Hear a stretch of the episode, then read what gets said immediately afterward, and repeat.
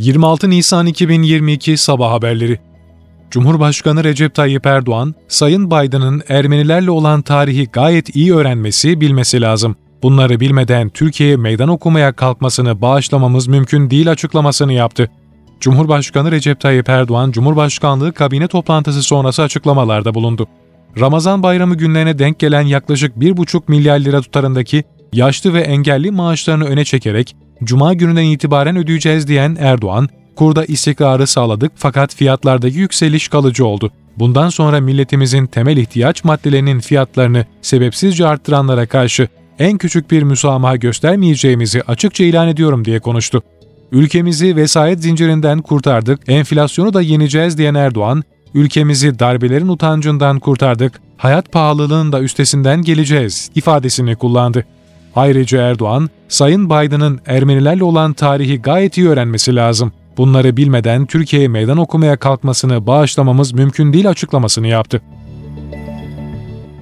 Cumhurbaşkanı Erdoğan, Cumhurbaşkanlığı Külliyesi'nde Birleşmiş Milletler Genel Sekreteri Antonio Guterres ile bir araya geldi. Görüşmede Rusya-Ukrayna savaşı ele alındı. Guterres Erdoğan'a çabaları için teşekkür etti.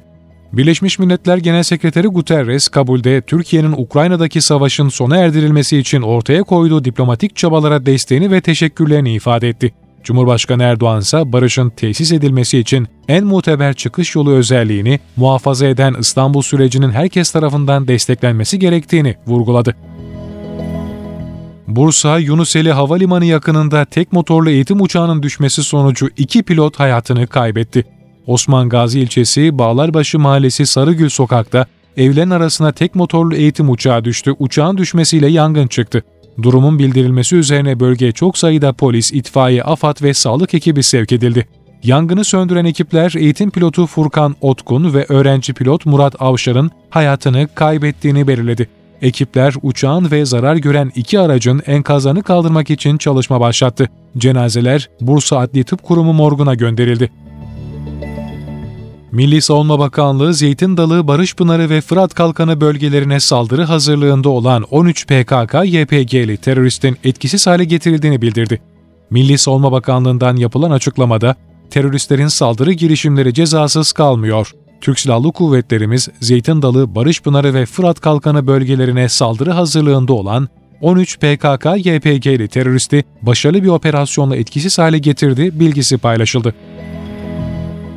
15 Temmuz darbe girişimiyle Gezi Parkı olaylarına ilişkin iddialar kapsamında 17 sanığın yargılandığı dava sonuçlandı.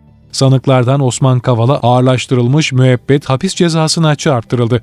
İstanbul 13. Ağır Ceza Mahkemesi'ndeki Gezi Park olayları davasında mahkeme heyeti kararını açıkladı. Osman Kavala, Türkiye Cumhuriyeti hükümetini ortadan kaldırmaya teşebbüs suçundan ağırlaştırılmış müebbet hapse mahkum edildi.